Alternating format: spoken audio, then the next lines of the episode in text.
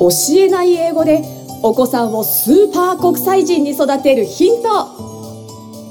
平出さんはなんとね、外交官の方が赴任される前に平出さんの日本酒講座をね、必須で受けていかなくちゃいけないというもうシステムが出来上がっているということで、もうこれを伺った時本当に素晴らしいなと思ったんですけれども、もうどんなことをまずは一番したんですか？ちょっといきさつから言いますと、なんで私がっていうことで2011年に10年の暮れに、経済産業省の地域グループ、今のクールジャパンの、元になったグループのところで意見交換会に呼んでいただいて、倉本さんなんかと一緒に行ったんですね。で、そこで外務省の方も見えていて、で、その時の外務省の方が、年明けちょっとご相談したいことがあるんですけど、来てくださいって言われて、外務省伺ったんですよ。うん、そしたらその方は在外交換って大使館総領事館のことを在外交換って言うんですけど、うん、在外交換課の当時課長補佐されてて、それで、今、海外から、在外交換から品質のいい日本酒をもっといろいろ紹介したいっていう声があるんだけれども、外務省の中に日本酒の専門家もいないし、どういうお酒選んでいいかわからないだけど、平出さんが経産省でプレゼンした、IWC ので、賞を取ったようなお酒は多分海外の人の口にも合うんだろうと。うん、うん。っていうことで、それをリスト化して、在外交換で、注文取るっていうシステムを作りたいんだけど、協力してくれないかって言われたんですよ。うんうんうん、で、それで、もちろんですよって言って、うん、で、それにあたっては、やっぱり日本酒を、海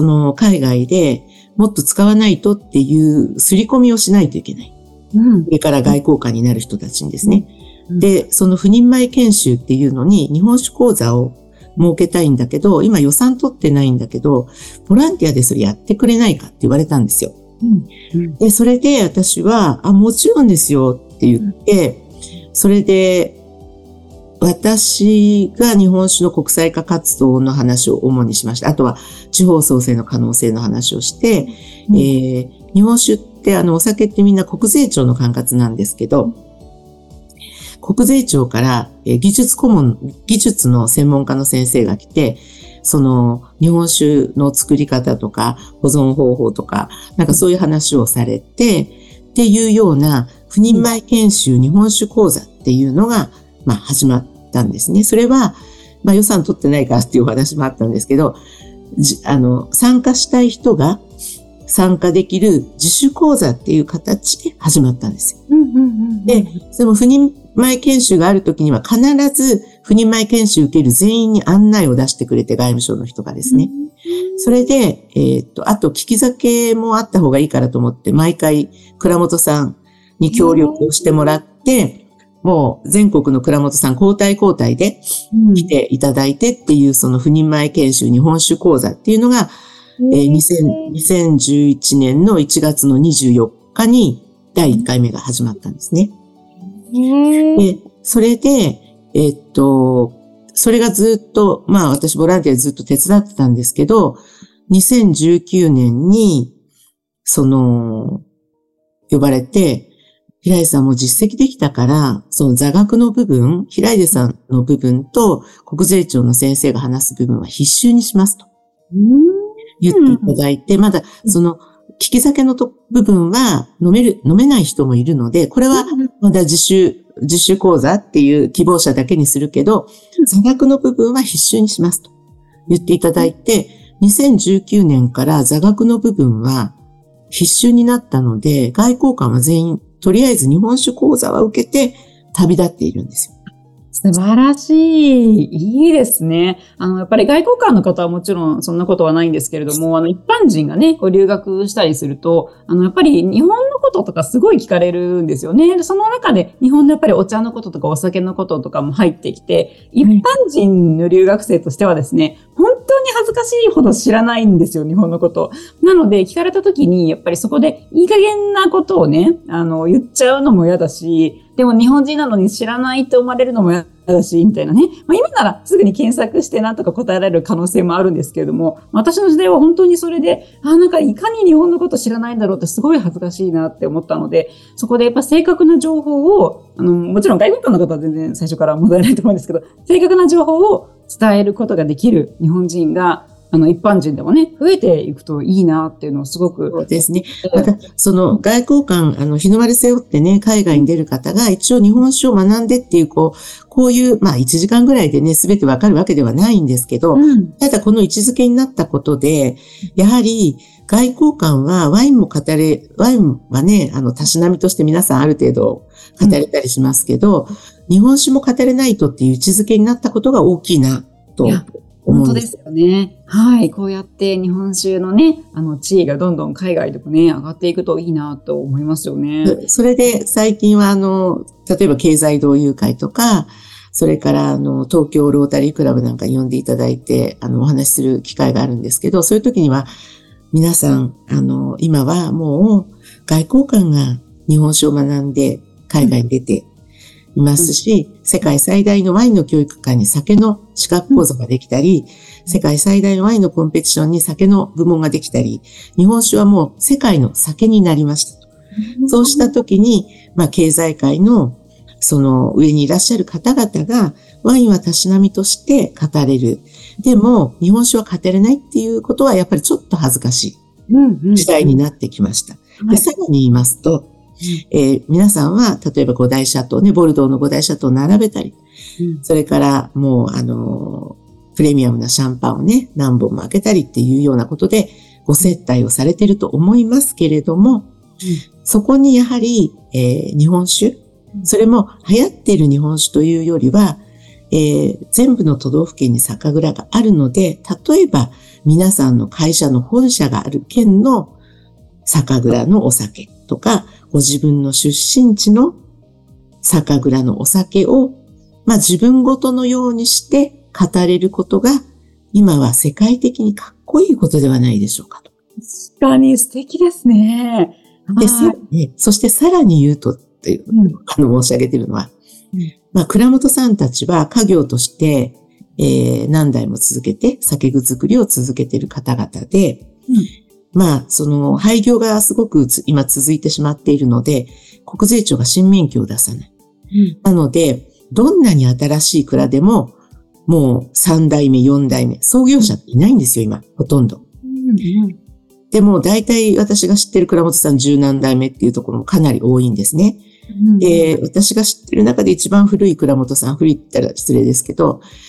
茨城県笠間市にある須藤本家、里の誉れっていう銘柄作ってる倉本さん、今の当主55代目ですか。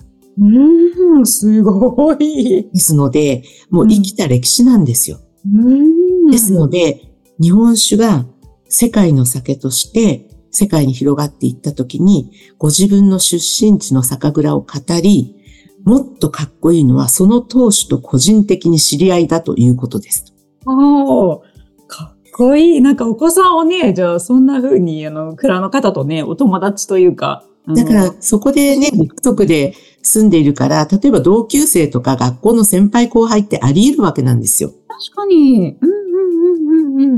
で、ついこの間もですね、伊万里市にちょっと行った時に、小伊万里酒造さんってあるんですけど、そこの前田久美子さんって女性の方が継いでらっしゃるんですけど、その人が、柿右衛門ってあるじゃないですか。すごく。食器の。今の柿右衛門さんが高校の後輩なんですって。すごい。いや、それも、やっぱり歴史のあるオタク同士のそういう話って、すごく素敵ですよね。本当ですね。ね、なのでそんな風にやっぱり地元のつながりっていうのもね、大切にするっていう、先ほどのね、人との出会いっていうところにもつながりますけれども、大事にするっていうのも素敵だなと思います。ありがとうございます。じゃあ、なんかもうお話は尽きないのですが、最後にぜひ一つ二つ、私たち、一般人と言いますかですね、多くの方が、お母さんだったりするわけなんですけれども、なんかちょっとでもね、日本酒のこと、こんなこと知っておくと、海外に行った時にね、ちょっと話の種になるようなんてね、ことがもしあれば、教えていただければ幸いです。そうですね。やはり日本酒ってお米と水からできているっていうことと、すべての都道府県に、さっきからずっと申し上げてるんですけど、すべての都道府県に、酒蔵があるっていうこと、それから、家業でね、皆さん家業でファミリービジネスで、酒造りを続けているっていうようなことだけでもね、あんまり専門的な精米部合がとか酵母がとかそういう話に行っちゃうとちょっとマニアックな話になってしまうんですけど、日本酒ってある意味日本人が生まれながらに持っている、宝の一つじゃないかなと思うんですね。まさに米から水、風土で、日本の国の風土を凝縮したものですね。だから、例えば海外行かれる前にご自分の出身地にどういった蔵元がいるのかな、あるのかなって知って行ったりとか、今蔵元見学もね、気楽にできるような蔵も増えてますので、そういう経験をしてから行かれると話の、実際行ったことがあると、お話も弾むじゃないですか。はい。はい。あ、いいですね。はい。ちょっと、私たち大使館見学とかね、いろいろやっているので、今度、蔵元見学ツアーをね、メンバーさんにしてみたいなって今思いました。みんな行きました。喜んでご案内いたしますので。ありがとうございます。すごい。ね、お子さんたちとね、行きたいですよね。あとですね、ちょっとした、知識って言いますと、先ほども申し上げた、種類総合研究所っていう、国の公的機関がありまして、そのホームページに、この、日本酒のラベル表、用語辞典っていうのが PDF で、検索できるんですよ。はい。で、これは日本語なんですけど、英語もありまして、ですので、ここに書いてあることはもう国の機関が書いてあることなので、タームっていうんですか、単語とかも全部、この通り言っていただいて間違いありませんし、日本酒の作り方、ラベルの読み方、それから、ちょっとした歴史のことも全部その PDF に書いてありますので、日本語、英語だけじゃなくて、韓国語、中国語、イタリア語、フランス語、みんなあるので、海外旅行行かれる前にね、それなんかをちょっとプリントアウトしたりとか、それで持っていかれてもいいかもしれないですね。すごくいいですね。ありがとうございますね。赴任される前とか、留学行かれる前とか、ご旅行前とかにね、それ持っておくだけで、もうちょっと現地のね、レストランの方とかとね、お話も弾んだりするかもしれませんし、これで日本酒も広がっていくとまたいいなぁなんて思いますね。はい。ありがとうございます。ね、お子さんたちともやっぱりその日本酒、でね、お米と水からできているんだよっていうお話とか、さっきいただいたみたいに、それで日本全国に蔵があるってことは、日本全国どこでも綺麗なお水があるんだよって、なんかすごい日本人として誇らしいなって思うので、その話をね、ぜひお子さんともしていただいて、なんか夏休みのね、自由研究なんかでもね、面白いかもしれません。今、気候変動で大雨のね、被害も多いんですけれど、オーストラリアなんかはね、砂漠が広がっていったりとか、干ばつ化しているところもすごく多いんですよ、世界、規模で見ると。そういう意味では、こういった綺麗な水が全部の、国土で、豊かだっていうことは、やはり、日本の国の財産だと思うんですね。そうですね。はい。そういう意味でね、今流行りと言いますかね、SDGs にもつながるかもしれませんけど、そういうね、自然を守るっていう、日本人の手でね、守っていくってことも大事なんだよっていうようなことがね、お子さんたちにも伝わっていったらね、いいなと思います。はい。本日はもう本当に長い時間、貴重なお話をたくさんいただきまして、ありがとうございました。最後と言ってはなんですがね、せっかく日本酒の話をたくさん伺って、飲みたくなって、ちゃった方もね、まだ朝ですけどね、いらっしゃるかもしれないので、こちらね、阪急さんのね、カタログなんですよね、お歳暮のね。こちらになんとですね、平出さんがこのように、載っていらっしゃいまして、はい、平出さんおすすめの日本酒というものが、掲載されていらっしゃいますので、はい、後で、ウェブサイトもね、リンク貼っておきますので、飲んでみたいな、なんていう方はね、ぜひ、私別に、阪急さんの回し物でも何でもない。ありがとうございます。ご紹介いただいて。IWC の、今年のトロフィーを取ったお酒を中心に、ご紹介してるんですけど、まあ、報道とかでね、チャンピオンのお酒とか報道されても、普通のニュースです報道されても、それどこで買ったらいいのかわからない方がほとんどだと思うんですよ。で、それで、まあ、阪急さんからお話いただいて、多くの、特にね、マニアっていう方がでもない方が、カタログ見られるので、まあ、そういう方々に、日本が誇れる、世界に認められたお酒っていうものをぜひ知っていただきたいなと思って、そのカタログに、お中元、お歳暮と、そういったお酒を紹介させていただいてます。はい、ありがとうございます。ね、ぜひぜひお子さんにもね、匂い嗅いでもらったりね、なんかうちの子もやってました。すごいちっちゃい時になんか指を日本酒にちょっと突っ込んで、ちょっと舐めて、美味しいとか言ってました、なんか。甘い、ね、甘酒なんかはノンアルコールですんでね。そうですよね。健康にもいいですね。はい。ということで、皆様、本日はご参加いただきまして、ありがとうございました。で、平出さん、本当に貴重なお話をありがとうございました。日本酒の見方がすごく変わりましたし、私たち日本人としてのね、アイデンティティというところで、なんかちょっと今日はね、誇らしい気持ちにもなりましたので、ますます皆さんで国際人を目指していきたいと思います。はい、じゃあ。ありがとうございました。ありがとうございました。今週も最後までお聞きいただきありがとうございました。番組では、番組の感想やゆっかさんに聞いてみたいことなどを募集しています。概要欄にあるフォームからお気軽にお問い合わせください。この番組は提供一般社団法人ペアリド英語ペアリーディング協会制作協力ライフブルームドットファンナレーショ